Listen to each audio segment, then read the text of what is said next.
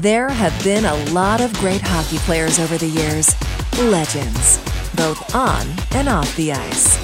The Overtime Podcast checks in with some of hockey's biggest names and talks about what these great players are up to today. Welcome to the Overtime Podcast. Here's your host, Gino Reda.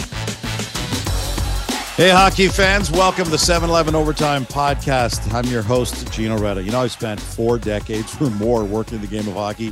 Fortunate enough to meet some of the great legends of the game, saw them come into the league, watched them shine in the game, and now they've moved on to life after the game. The 7 Eleven Overtime Podcast gives us a chance to catch up, tell some great stories, relive some great memories, and hear what they're up to today. Today's legend, uh, first overall pick back in 2002, six time NHL All Star, two time Olympic gold medalist and now he's the director of player development for the Columbus Blue Jackets. He's Rick Nash. Rick, great to have you here, my friend. I'm looking forward to catching up with you.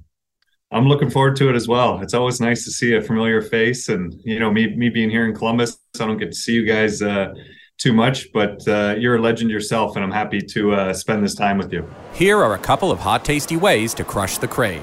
Download the 7 Now delivery app, and 7 Eleven will have your hot and delicious crave crushers to your door almost before you can say, Fuel me up, Sev. You know the crave I'm talking about. The one that's whispering, wings or pizza in your ear right now.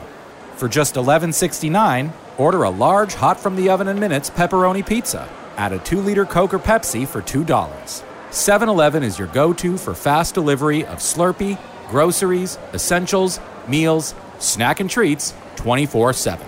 Full disclosure Rick and I have known each other for many, many years.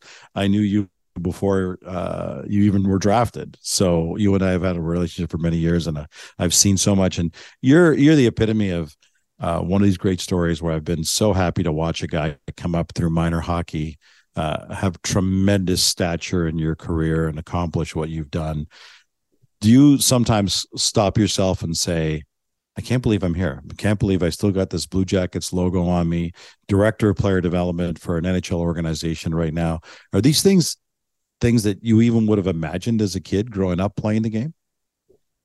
No, not not at all. Uh, know, it's it's funny because you know you, you think about where where we've grown up and, and where you live now and you think about how many kids play hockey and how many families are kind of involved in the minor hockey and and how many kids dream is to make the NHL and and when you start going through the numbers and seeing how many kids actually make it and, and have successful careers it's um it, it's not too many. So I, I, consider myself very lucky you know as a, a kid from Brampton that just had a huge dream and you know going to play in the MTHL and GTHL and you know kind of following it and, and, you never know when it, when it's actually real. And then you you know you go off to junior and you start seeing yourself on some of these uh, scouting lists and these red line reports and and, then it hits and you, and you, and you get drafted. But um, the one thing I can say is is I cannot believe how fast it went. I mean, I, I remember yeah. going to George Bell Arena like it was yesterday for Friday night uh, Marley games, um, and, and, now I'm sitting here, uh, you know, four years out of my career,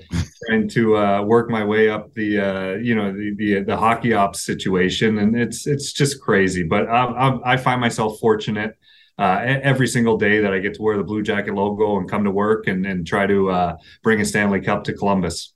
We're going to get to your current in a minute, but I do want to talk to you about the hockey ops thing, just on the heels of something uh, the commissioner, Gary Bettman, the poor guys trying to campaign all over the league right now saying there's no such thing as tanking. Nobody tanks. No, like it just is not a real thing. Your Blue Jackets right now, the Hawks, the Ducks, uh, to some extent, the Montreal Canadiens, guys who are cleaning house right now because everybody's watching. The last time the Jackets had a first overall pick was you, and nobody since then. And now they're in a very real battle potentially for Connor Bedard first overall. We've seen, and we'll talk about the, the way you became the face of an organization, the face of a franchise, really the face of a region in hockey with what you're able to accomplish and what you're able to do. What's the hockey market like in Columbus right now? What are they talking about locally? Are they saying, guys, let's just tank? Connor Bedard's out there for us. What's the chatter right now? Well, it's interesting because I think you know this better than anyone, um, and, and, I'm sure we'll get into it later. But Columbus has never had a first overall pick. Columbus no. traded up for. Uh, they got it. Yeah, look at the smile on your face. Yeah, that's a that great one. story. We'll so, tell that so, story. Yeah. So interestingly, Columbus has never uh, ha- has been awarded a first overall pick yeah. from uh, from the start of the lottery or, whatever you want to call it. But uh, you know what? With with that being in the news the last few days, um, I'm kind of at a, a uh, an interesting stance on it because I, I, can still see it from a player standpoint, and I can see it now from a management standpoint, and I can only speak for um, for myself and, and obviously our organization. But I couldn't imagine management coming down to the room and, and asking guys to tank or uh, no, you know, but Rick, that's not what you got. That's not what management does, though, right? Management just and, and rightfully so, you're saying what's best for our organization. And if what's best for our organization right now is to not necessarily give yourself the best chance to win short term, that's okay, is it not? Yeah, but I think I think you're on. I think I think it's on a fine line right here, and and um, you know, th- there's no question. Would would the first overall pick help the organization? Yeah, hundred percent. There is there is no question whatsoever. There's been some great fifth overalls and or uh, fifth round and sixth round picks that have yeah. been uh, organization uh, changing too. But you know, there's no question that if if you get the first overall pick, it's going to be a big deal for your city, for your organization. Um, you know, it, it, could help out uh, in a long, long run uh, of your team being a good team. On, on the tanking purpose, I, I just I just can't can't see it, and I can't think of players coming to the rink every day. And uh, and I know that's not what you're saying, but at the same time, that's what the uh, the news is. And and I, I just I, I can't see it. But in saying that, if you're uh, in a hockey ops situation and you have this great draft with uh, you know generational players, um, you know th- there's no question you you would want that first overall pick. But um, you you have to be very careful with your fans, with your season ticket holders, yeah. Um, on on how you get there and and at the same time, know, these guys are going to battle every single night and playing these games. Like our team had a great game in, in Edmonton last night with a with a big overtime win, but um, I, I think the NHL is in a, in a in a tough position with um, the all the headlines that uh, that you mentioned. But uh, that's a really tough thing to uh, to see from the inside. Yeah, but you know what though? In fairness, you're and I understand what you're saying that you're you're trying to respect your fan base, but sometimes your fan base is saying this is what we want. I mean, nowhere is that more obvious right now than it is in Vancouver, where the Vancouver fan base is saying, "We don't want to retool, we want to rebuild. Let's let's get this thing fixed. Let's get this thing turned around. Let's not be afraid of."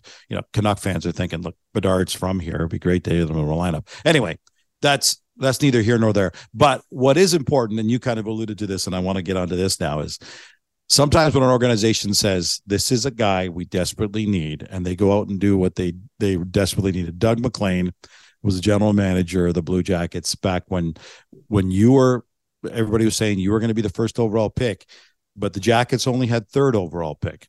Walk those who maybe don't recall through what happened there on draft day literally on the draft floor yeah it's it really is a, a cool story um, and just at my uh, jersey retirement last year in March, uh, Doug MacLean came in and uh, spoke at the uh, the jersey retirement, and it's funny how my version and his version are, are so different. But uh, I think we all know Doug in, in the hockey world. And um, Doug, by the way, for those of you who don't know him, Doug's a legend of the game. Was management for years and years. A great guy from PEI.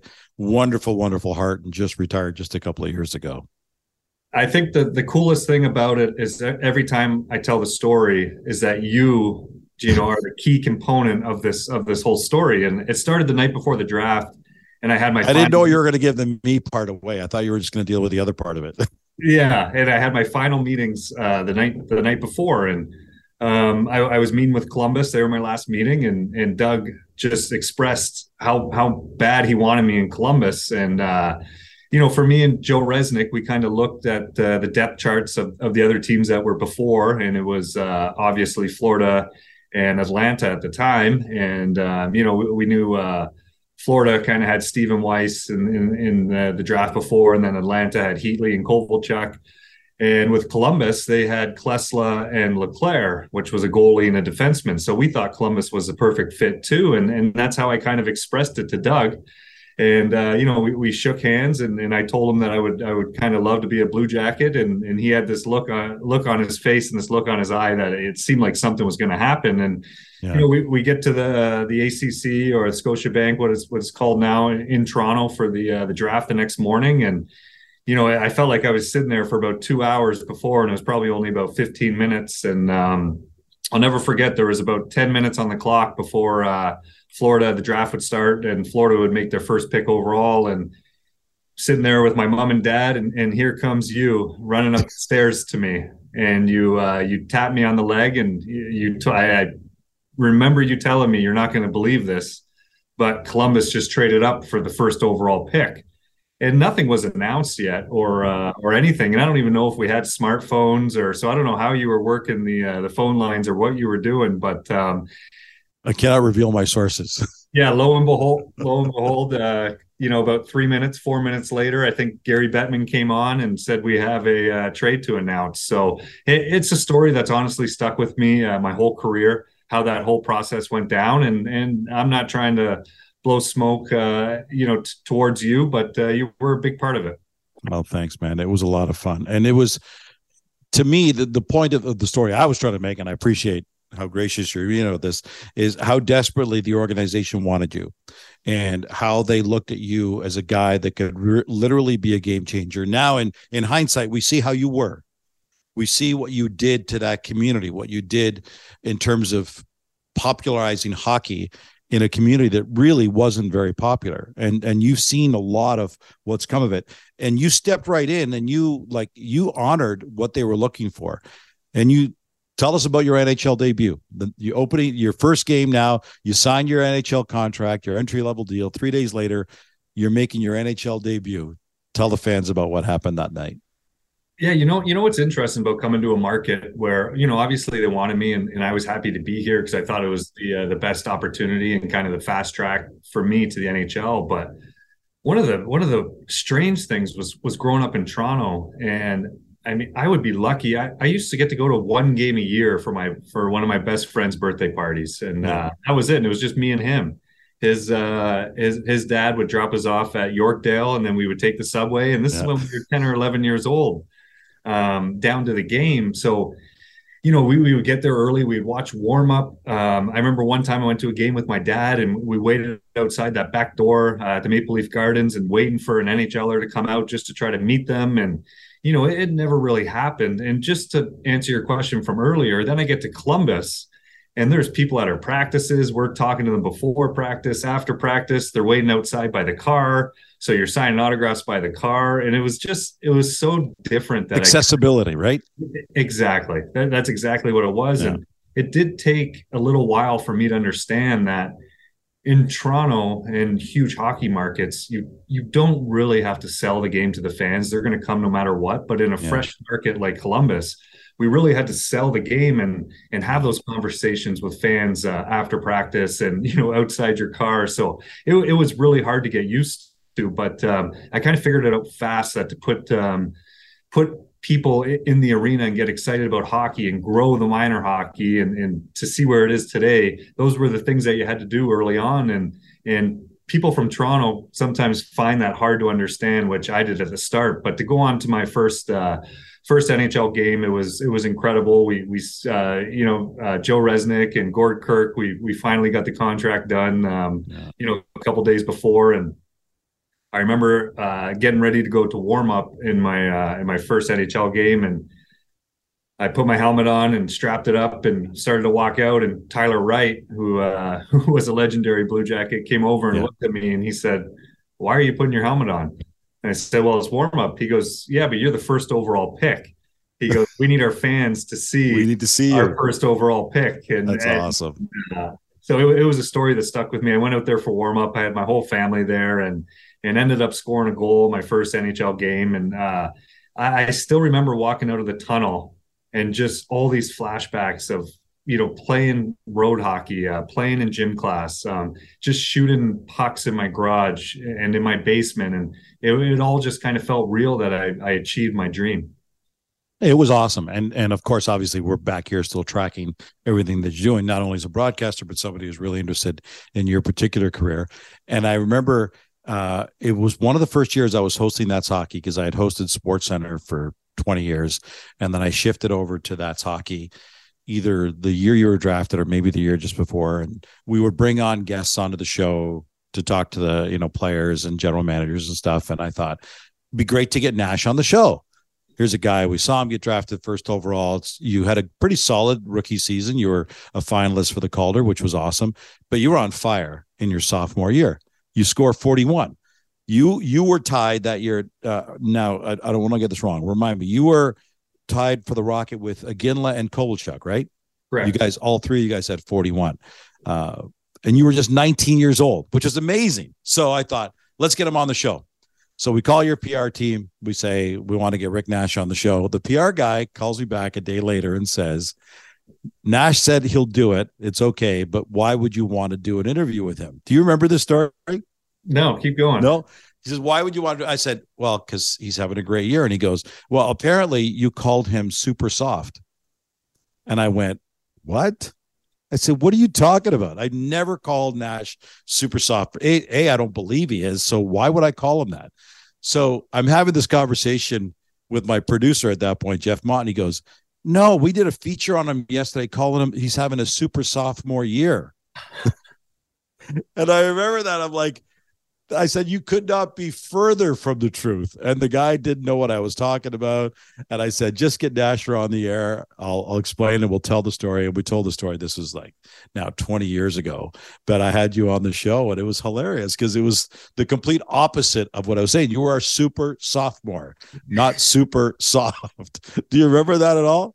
now that now that you say it, it kind of uh, it kind of hits home um, the, the, whole story and you having the yeah. ba- breakdown. But uh, you know, I, I still, I may, maybe the organization was mad at you and didn't catch on to it. Uh, it was being, funny. Being here in Columbus, they couldn't figure it out because I would never see myself turning down a uh, no. interview for for good or bad. But uh, mm-hmm. now that you say the super soft part, I kind I kind of remember having some sort of discussion with our PR team here, but uh, that's that's classic. I could never get mad at you or oh, no, but, but what? Are, but seriously, how are you going to get me at forty one that season? What was that like to suddenly go? I mean, seventeen your rookie season was very solid. To go to forty one with Kovalchuk and Iginla, two legendary goal scorers in the league. At that point, did you realize I can do this?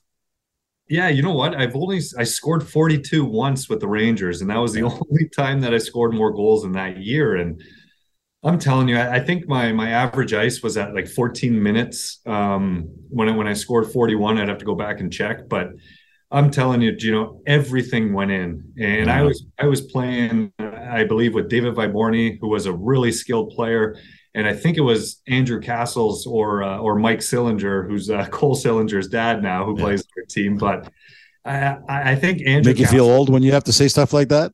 just a little bit. Um, Andrew Crap Cassels was from Bramalea, and you know I was from Brampton, and we we lived beside yeah. each other here in Columbus, and we just kind of created a bond. And that that that season, everything went in, and it's funny people still come up to me and, and ask me that question, and I don't have an answer for them other than it was it was a lot of luck, it was a lot of work, it was a lot of going to the hard area. Nah, sure. Hold on, hold on a second, hold on a second. You're making it sound like a one-off like you did have that 42 year. You had a string of from 0304 uh, where seven of eight years you were 30 plus goals. You're one of the most prolific goal scorers in the NHL for about a decade. So it wasn't just a one off season. Yeah, the 41 was a big thing, but you were scoring in the 30s year after year after year. Well, yes, and I think I, I, truly think it was a, it was a different NHL back then too. You know, no one was putting up sixty or sixty five or fifty five every year. It, it, felt like it was a lot tougher to score, and you had to work a lot harder for your for your goals. Now, I'm not taking anything away. From that's when guys could still grab you. Yeah, you could take a water ski right behind you uh, e- easily. Um, but you, you, know what? Those those seasons were awesome, and then the 41 when I co-won the Rocket Richard. Uh, I, I always went back to if my defensive game was better and I was on the ice at the end of games when we were winning, I maybe I could have added four or five empty netters. And that's the thing that's always impressed me is I didn't have one empty netter. And I think uh, Jerome and Ilya had a few, and I wish there was a tiebreak or something. But uh, that should have been the tiebreaker. No, you just got to right. okay. Let's eliminate empty netters. Yes, and I don't know exactly how many empty netters uh, they had. They, they might not have had any either, but um, it, it was still uh, to get to know Jerome over the years. Um, it, it, was a cool award to share with him that our names will always be in history. But I am not trying to be overly humble and say it was luck. But I'm telling you, from from someone that loves to score goals, and I will never feel that rush of scoring an NHL goal that I miss so much to this day. Everything went in those years that I, I scored over 40 the the ones that shouldn't have went in went in, and, and the ones that should have went in too. So it was uh, I was I was just amazed by um, by that. You mentioned Jerome, and uh, right away, 2010 comes to mind. Uh, he had a pretty good run at the Olympics. So did you. so the Vancouver, you you got to play in three different Olympic games. 06 was 06, but then golds in 2010 and 2014. Um, I want to ask you specifically about 2010 in Vancouver, playing for Olympic gold on home ice, being a proud Canadian uh, that you were at that point. What was that entire experience like for you? Yeah, you know what? It was it was really cool. Um, to start, you know, in 2002, I remember watching uh, Salt Lake City from the training room uh, yeah. in the old ice house in London, yeah. and you know, fast forward four years in, in 2006, I felt like they brought a lot of the same guys that they did in 2002. And I was kind of uh, inserted in it as a new wave of uh, Canadian talent. And, you know, I didn't play very much, but it was still really cool to be, uh, to be around all those guys that were in 2002. And then obviously we didn't have the success and it was, um, you know, not, not the best feeling coming back to Canada after uh, getting beat out in the quarters and then I remember showing up for the uh, the 2010 training camp and in the summer camp, and then you know getting announced to the team and um, and going in 2010. And and I remember just everyone saying talking about the pressure, and that was the one thing that stuck. You're on home ice. You're on home ice. You finished what did we sixth or seventh in the uh, in the, the Torino one. Yeah. So I remember um, you know the the coaches and the management coming in before and saying we have to downplay this pressure or else it's going to eat at us. Yeah. So you know just go out there and, and try to uh, peg that message to the media that you know it's not uh, it's not that much pressure, but I'm telling you the pressure in that room was was crazy. How we couldn't have done anything other than a gold medal that the Canadian fan base and true to ourselves that we would would have been happy with. So the, the couple of things that stick out for uh, for that tournament was um, was the, the, the game versus Russia. I, I, I still think the building was louder that game than it was for the uh, for the gold medal game. Um, just the whole history behind it and and the way we won that game was incredible. And then the next thing that jumps out was the overtime intermission. Uh, you know, between the end of the third and going into overtime in the yeah. gold medal game we were sitting there, and I think we had eight or nine captains um, of their club team in that room, and it was almost like nothing needed to be said. It was it was pretty quiet in there. You know, a few of the older guys spoke up and, and stuck to the basics. But as I tell everyone, and I truly felt walking into the dressing room in between that the story was already written. Yeah. You already knew who was going to score the goal. You already, you already knew. And I think I had one time when I was coming down the right wing, I pulled up um, you know, I shot at low blocker and and Miller just made the save, but I, yeah. I, I always told myself, I'm like, that was never going to go in no matter what. The story was already written yeah. that Stick would score the golden goal. Yeah, it was it was spectacular. I was in the building obviously for the, for that entire tournament and and that game, and it was it was like nothing I'd ever seen. Here are a couple of hot, tasty ways to crush the crave. Download the 7 Now delivery app, and 7 Eleven will have your hot and delicious crave crushers to your door almost before you can say, Fuel me up, Sev. You know the crave I'm talking about. The one that's whispering, wings or pizza in your ear right now.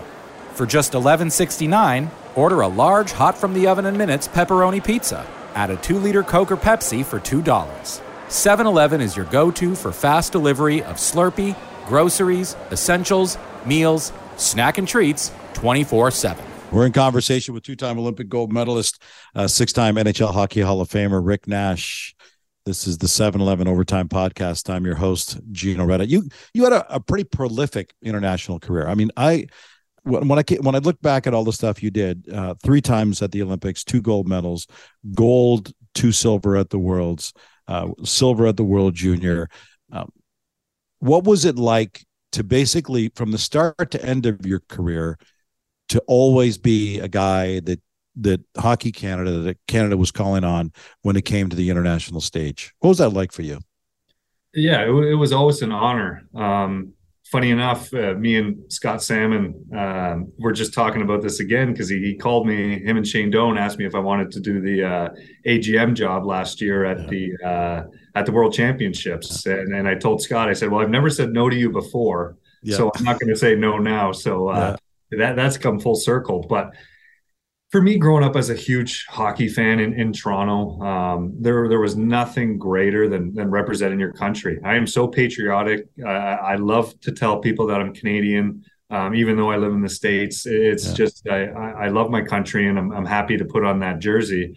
Um, it's it's funny now that I'm in um, that I'm in uh, development is, uh, you know, I'll watch my players play for their club team, and then I'll go to a World Juniors or World Championships, and and I'll see them elevate their game. And now, yeah. you know, this is like the tricky thing where I know. How do you say that to them? Like, can you bring a little of that back here? It, that's exactly what I'm getting at. So it's easy, and and I know personally to elevate your game for seven to nine games yeah. when you're putting on a red and white jersey or whatever your country uh, country's colors are and the hard thing is is going back after you know these these olympic gold medals or world championships and then playing the same way for your club team at a more consistent basis. So it, it, it's a little tricky but it's just funny that we're, we're talking about that and it's stuff that i'm going through now. But um, the gold medals uh, are probably a highlight of my career and playing for hockey canada is a highlight of my career. And and every time they came knocking uh, for world championships or, or whatever it might be, I would uh, I would always commit to them, and and they've been a big part of my career. That's awesome. I want to reflect back on some special moments that stand out in my mind, and I would think they stand out in your mind as well. So, give me your thoughts on them as we reflect back on them. First, I can't ignore the goal. I'm going to call it the goal against the Coyotes back in January of 2008. Um, it was it was such a gorgeous goal. It was the goal of the year in the NHL. As a matter of fact, you were a finalist in the ESPYS for the overall best top four sports plays of that calendar year. Tell our audience about that goal and what your memories were of that. Yeah, I don't want to say one goal can uh, define your career, but um, this almost did define my career. This yeah, goal, it was pretty freaking awesome. this goal is almost bigger than bigger than my career, and and to this day, um, it, it, it truly is kind of the first thing that that anyone wants to talk about is is what happened during that goal and and and and I love it because everything had to go right. And uh, about a minute before I scored that goal, uh, two minutes before I took a high sticking penalty, and uh, the Phoenix Coyotes scored on the power play to uh, to tie up the game. And you know, I, I didn't feel too good about it and, and wanted to try to do something about it. Um, obviously, I didn't think I could do that, but it was a, a high flip pass that came out and uh, it was kind of a broken play. And I grabbed the puck, and there's two defenders, and I I walked both defenders with the exact same move. It was a simple move that me and my old Toronto Marley coach Keith Kerrigan used to work on. Was a uh, quick uh, outside in and then back to the outside. And then I went around the goalie, and the goalie actually made a great play because he poke checked me and he got the puck, and the puck rolled up my shin pad and dropped right there for me to put it in. And it, it was like it was meant to be. And it's it still sticks with me. And the craziest thing was after that game, we flew right to Dallas. And uh, we were, I think we were on a back to back. And um, I remember waking up at about 10 a.m. or whatever it was because we got in late from Phoenix and my phone at the time was was just you know 50 missed calls 10 of them being from our pr guy just having to do all these interviews and i was like okay that, that goal might have been bigger than i i thought it was and that was kind of the aha moment uh, that next morning when i saw all the missed calls and missed messages we had you on the show. We had you on the show that next day to talk about it. It's one of the times that your PR guy said, "Yeah, of course he'll be on right away. It'll be great." Yeah, he wasn't mad at you this time. Yeah, no, he wasn't. No, if you want, if you want to, for our viewers and our listeners, if you want to see the goal, just, basically just Google Rick Nash, uh, ESPY Goal of the Year finalist, and you'll find it. You'll see it right away. Another special moment that had to be for you was when they handed you the C the captaincy in Columbus, all that you had done, the raising the prominence and the profile of the organization. How did you find out you were getting the C, and and what was that conversation like, and what did that mean to you? Yeah, it, it, it meant a lot to me. Um, you know, I felt like, as we talked about earlier, kind of coming in to Columbus and being the face of the franchise, and um, you know, trying to grow the game, which which I really did take a lot of pride in, yeah. trying to get the kids excited about Columbus. And now we see kids like Sean Kuraly and um, Jack Roslovic, um, you know, Carson Meyer, three Blue Jackets right there that grew up kind of in, in, the in the minor hockey that we were trying to uh, to grow. But you know, my first couple years, I had I had uh, Ray Whitney come in, and he was the captain, and then um, it was Luke Richardson was the captain, and then Adam Foote came in. He was the captain, and those were uh, three pretty good leaders to uh, to learn from. And I remember when Adam Foote got traded back to Colorado, he was our captain. And uh, you know, later that day, um, I believe it was Ken Hitchcock uh, calling me and, and letting me know that um, you know we were going to meet tomorrow, and and I was going to be uh, the next captain of the Columbus Blue Jackets. And it was it was a dream. When when I think about just being an NHL hockey player and then you put a C on your jersey, a lot of weight comes with it. I was I was yeah. also pretty young at the time too, but um, I remember Adam Foote called me, and uh, you know he he expressed that he got traded, and and he just explained to me that this is this is my team now, and I have to. Yeah. lead in in my own way and I wasn't going to be like him you know Adam Foote was a high intense guy that would come in and call guys out and you know I wasn't like that I was a, a more of a, a, mold of a Steve Yzerman once I got to play with him yeah. and saw how he led. You know, I would try to lead by example and I would speak up when when it needed to be uh, you know, something needed to be said. But the Columbus or being the captain was was a huge deal. And and I was lucky that I got to play in uh 06 Olympics and, and play with some uh, great leaders over the years and get to know them off the ice too, so I can kind of mold my own form of leadership off uh, off those guys. You mentioned Jack Roslovic, and I want to follow up on that. He's one of the the great stories of what you did to that Columbus community. I know you're a humble guy and you hate to talk about that. Can you tell us the story about the Roslovic bobblehead? Uh, was it a bobblehead doll or a hockey figurine? Or tell us the story about that, and give a little background to, to, from where Roslovic is from, so that people understand why it matters so much.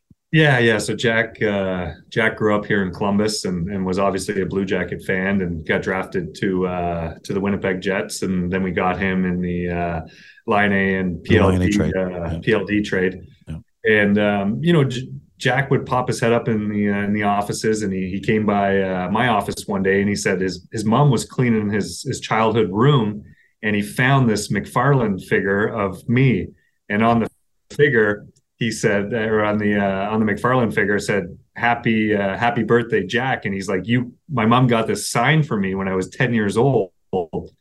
And he's like, I wanted to bring it to you and see if you want it. And I said, Yeah, I'll take it. And I leave it on my desk now as a conversation piece, um, which is which is pretty cool. And just a quick another story. When I got traded to Boston at the end of my career, uh, they put me in the stall right beside Sean Kuraly.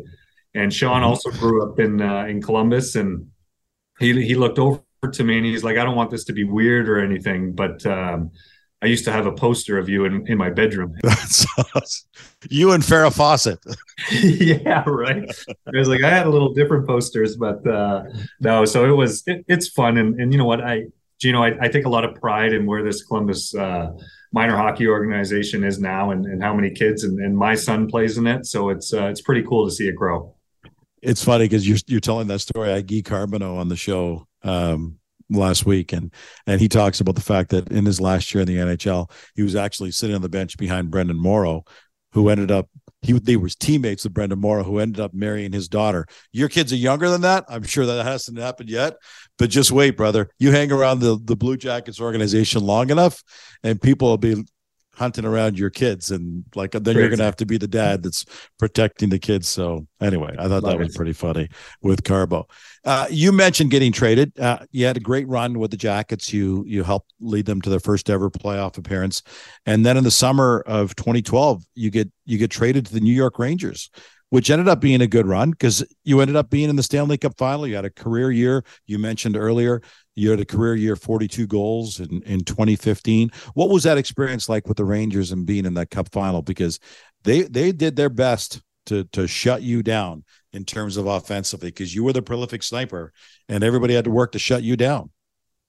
Yeah, you know what? It was um it was when I signed my eight year deal in 2010 with the Blue Jackets. I, I thought I was gonna, you know, finish off lifer being a Blue Jacket. And yeah. I but obviously things didn't work out that way. And you know now I'm now I'm black, back with the Blue Jackets, and I love it here. But I wouldn't change my time in, in New York for anything. I mean, being a Ranger, getting to play at MSG, it was it was incredible. Um, the success was great. Uh, getting to go to the finals was great.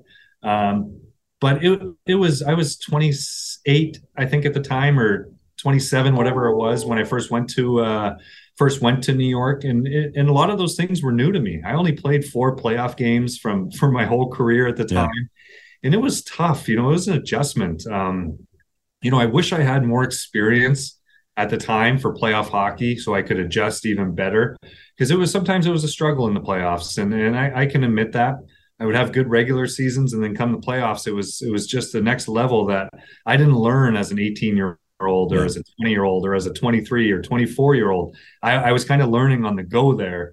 And we had some success and went to the finals and went to a couple uh, conference finals. Obviously we didn't get the main goal done of, of winning a stanley cup with uh, which i wish we did. But for those six years in New York, I, I wouldn't change it for anything. And um, I think Wayne Gretzky said it once, but he said uh, every hockey player should uh, should see how it feels like to be a, to be a Ranger. Agreed. Uh, playing in that building, the most famous sports building in the world, uh, certainly interior one. We're in conversation with Rick Nash, six-time NHL All-Star, two-time Olympic gold medalist. This is the 7-Eleven Overtime Podcast. I'm your host, Gino Reda. Uh, one of the one of the difficult things as a broadcaster to have to watch, as a fan to have to watch, and I'm sure first and foremost for you, the difficulty of it was the number of head injuries that you had to suffer through. It was it was hard. It was really hard to watch.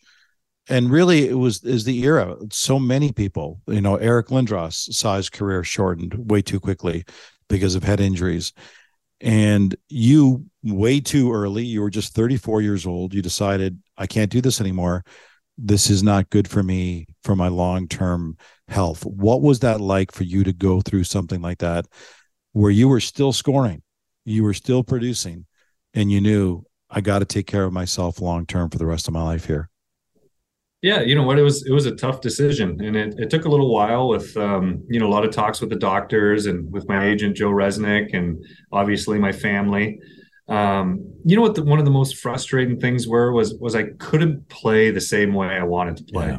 When I came in the league, I, I, would take pucks to the net. I would finish my checks. I would go hard into the corners, and you know, I, I still feel like at the time I could still play and get stuff done, but I, I couldn't be that power forward that that I wanted to be. And and if I wasn't at my very best and I was putting myself at risk from not playing the way that I should be, then I felt like it was uh, it was time um. You know, I, I, remember playing my last few games in Boston in the playoffs against Tampa and still getting tons of opportunities and scoring goals. Um, and, and, then it was my first time as a, uh, a UFA and and uh, it, it, was getting all these calls and all this excitement and still being able to make some really good money and yeah. sign long term. And at the end of the day, it wasn't fair to me. It wasn't fair to my kids. It wasn't fair to the NHL organizations that were trying to do this when they couldn't get the best me that that I could be because of second guessing yourself when you have that many head injuries. So, yeah. you know, looking back, would I still love to be playing? For sure. Uh, you can't simulate the rushes that I felt on the ice um, after hockey. But when I get to go on the ice with my son now, or, or I get to throw a ball with him or pick him up and put him on the playground, when who knows how bad the next concussion would have been, I'm at peace with my decision. Um, yeah. As much as I miss the game, my uh, my kids and my family are the most important thing to me. Awesome. How are you feeling now? Is everything okay? Are you back fully? Yeah, I mean, I'm I'm back back fully. Um, you know, I, I still have a few symptoms here and there, but you know, once you start talking to guys that retire that have had multiple concussions, and you hear some of the things they're going through, um, I, I'm doing great. Uh, I have I have no issues, and um, you know, starting to get back on the ice, and we're, we're doing a lot of alumni stuff now. And Jody Shelley's uh, growing our uh, alumni program, and I think we got 15 guys that live back in Columbus. So I'm not as fast as I used to be, or my hands don't work the way they used to. But I love uh, getting back on the ice because the one thing you do miss once you retire is the camaraderie with the guys, and yeah. and that was one of the hardest adjustments too. You still do get to enjoy some of that though, because you hang out with these guys. You're living now in Columbus. You're working in the organization as a director of player development. Um, you just had your jersey retired. number 61 retired to the rafters. You retired obviously as the all-time leading scorer and games played in franchise history. What was that? What was that moment like when you saw the very emotional words that you shared when you saw your number going up to the rafters? What was that like for you? Yeah, the the, the jersey retirement was uh, was definitely up there with the um, you know the two gold medals and and you know the draft and um, you know going to the Stanley Cup Finals. It, it's right there to uh, to think that that number 61 will be in the rafters um, forever was was the coolest thing. And now when i bring my kids to uh, disney on ice or we go to a kids concert and and they look up that's probably the coolest thing it is now that my number's up yeah. there. But that night was so special. And we obviously we talked about we had doug maclean come back. We had uh, ken hitchcock. I had um, you know tons of former players and former teammates come it was a uh, it, it, was a special night just to think that um, you know I achieved that with a lot of my teammates and and and uh, you know former coaches and things. But it, it's definitely highlighted my career and just to speak on the camaraderie quickly, um, I, I am honestly so thankful for uh, for Jarmo and the Blue Jacket organization and Jarmo Kekalainen, the general manager. Yeah, yeah Jarmo Kekalainen, the general manager, and uh, John Davidson, our president, and Basil McRae, our assistant GM um, you know, they, they brought me in to, uh, they didn't have to, but, uh, you know, they brought me in and I learned the business for two years as uh, Jarmo's special assistant. And then Jarmo gave me the, uh, the prospects and the development. And like you touched on there for a second, that has helped so much to have that uh, newfound camaraderie with this hockey ops team than uh, than just kind of being retired and trying to find my ways. And it's uh, it's very important that the uh, the PA and the NHL have these programs that they do have to uh, to help these retired players because it's tough. Yeah, you were you were the face of the organization as a player. You elevated its status uh, internationally and, and drew attention to a smaller market team that otherwise wouldn't have had that kind of attention. I can't imagine where the Jackets organization would be had you not been a huge part of it for that decade plus that you were there. Uh, you you built it in the community from a player perspective, and now the management route. It's interesting because out of all the guys I've had so far on the show, and we've spoken to Zdeno Chara, Guy Carbonneau, Paul Henderson, and all these guys, only a few of them, Marty Brodeur being one of them, have said they were really interested in in the management thing, and Marty's now making his way up through the organization. I get the sense that that is a real goal for you. You've made your way from special advisor to Jarmo to director of player development could we one day see Rick Nash as a general manager in the National Hockey League? Is that ultimately a goal you'd like to see attain? For sure, that's a, that's a goal. I don't know if we'll ever see it, but um, especially with my my last experience with uh, Hockey Canada and uh, building that team that we uh, we last year at the World Championships along with Shane Doan and and doing the assistant uh, GM duties and uh, you know losing in, in the finals and overtime to uh, to Finland. It was tough, but um, you know that that just kind of uh, created even more of a, a, fire in my belly to uh, to work my way up in the uh, the management. Now, in saying that, I, I want to be one of those guys that kind of uh, experiences all the different jobs. You know, Jarmo, well, you're still young though. You still got time, right? That's what I mean. I, I want to. Jarmo sent me on a bunch of uh, you know recruiting trips, um, college free agents, uh, you know CHL free agents. did a lot of pro scouting. Um, you know, now I moved on to development. So you know, I, I want to take take a while to learn all the different positions in the hockey ops and and work my way up as it's uh, as it's uh, deserved. I guess I don't want to be handed anything. Um, I don't think I deserve to be handed anything. I want to know the business side uh, inside and out. And uh, but yeah, at the end of the day, I'm, I'm still young. I'm, I'm 38. I got a lot of time, and just trying to grow with experiences like the Hockey Canada ones, and and hopefully someday kind of work my way to the top listen, if you have the work ethic and management that you had in getting into the game, I, I, got to see the kind of stuff, the extra effort. It didn't just come naturally for you. You worked your tail off to accomplish what you did.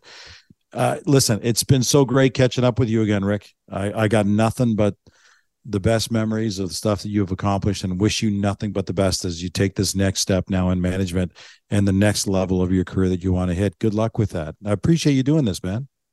Hey, anytime. I, I feel like my career and uh, will always be tied to yours, and in, in some sort of way, it always comes up whenever uh, you know I tell those draft stories. So, you know, it, it's always fun to talk to you, and um, I've always respected and, and, appreciated everything you've done. Um, you know, talking about me and, and just for the game of hockey. So, you know, it's it's it's great to catch up. Two-time Olympic gold medalist, six-time NHL All-Star, and the director of player development and future general manager in Columbus. Who knows? That was Rick Nash. The Overtime Podcast is proudly presented by 7 Eleven. Before leaving the rink, order your favorite Slurpee, fresh, 100% premium Arabica coffee, hot from the oven, pizza and wings, a pint of ice cream, or even a carton of milk, a dozen eggs, and a loaf of bread from the 7 Now app and Team 7 Eleven will have your order ready for pickup 24 7. Hey, if you missed any parts of the show, don't worry. Visit our website at overtimepodcast.ca where you can both listen and subscribe to future shows. 7 Eleven's Overtime Podcast can be found on the iHeartRadio app, Spotify, Apple Podcasts, or any of your favorite podcast platforms. Until next week, I'm Gino Reda saying so long, hockey fans, and thanks for joining us on the 7 Eleven Overtime Podcast. Here are a couple of hot, tasty ways to crush the crave. Download the 7 Now delivery app, and 7 Eleven will have your hot and delicious crave crushers to your door almost before you can say, Fuel me up, Sev. You know the crave I'm talking about. The one that's whispering, wings or pizza in your ear right now. For just $11.69, order a large hot from the oven in minutes pepperoni pizza. Add a 2 liter Coke or Pepsi for $2. 7 Eleven is your go to for fast delivery of Slurpee groceries, essentials, meals, snack and treats 24 7.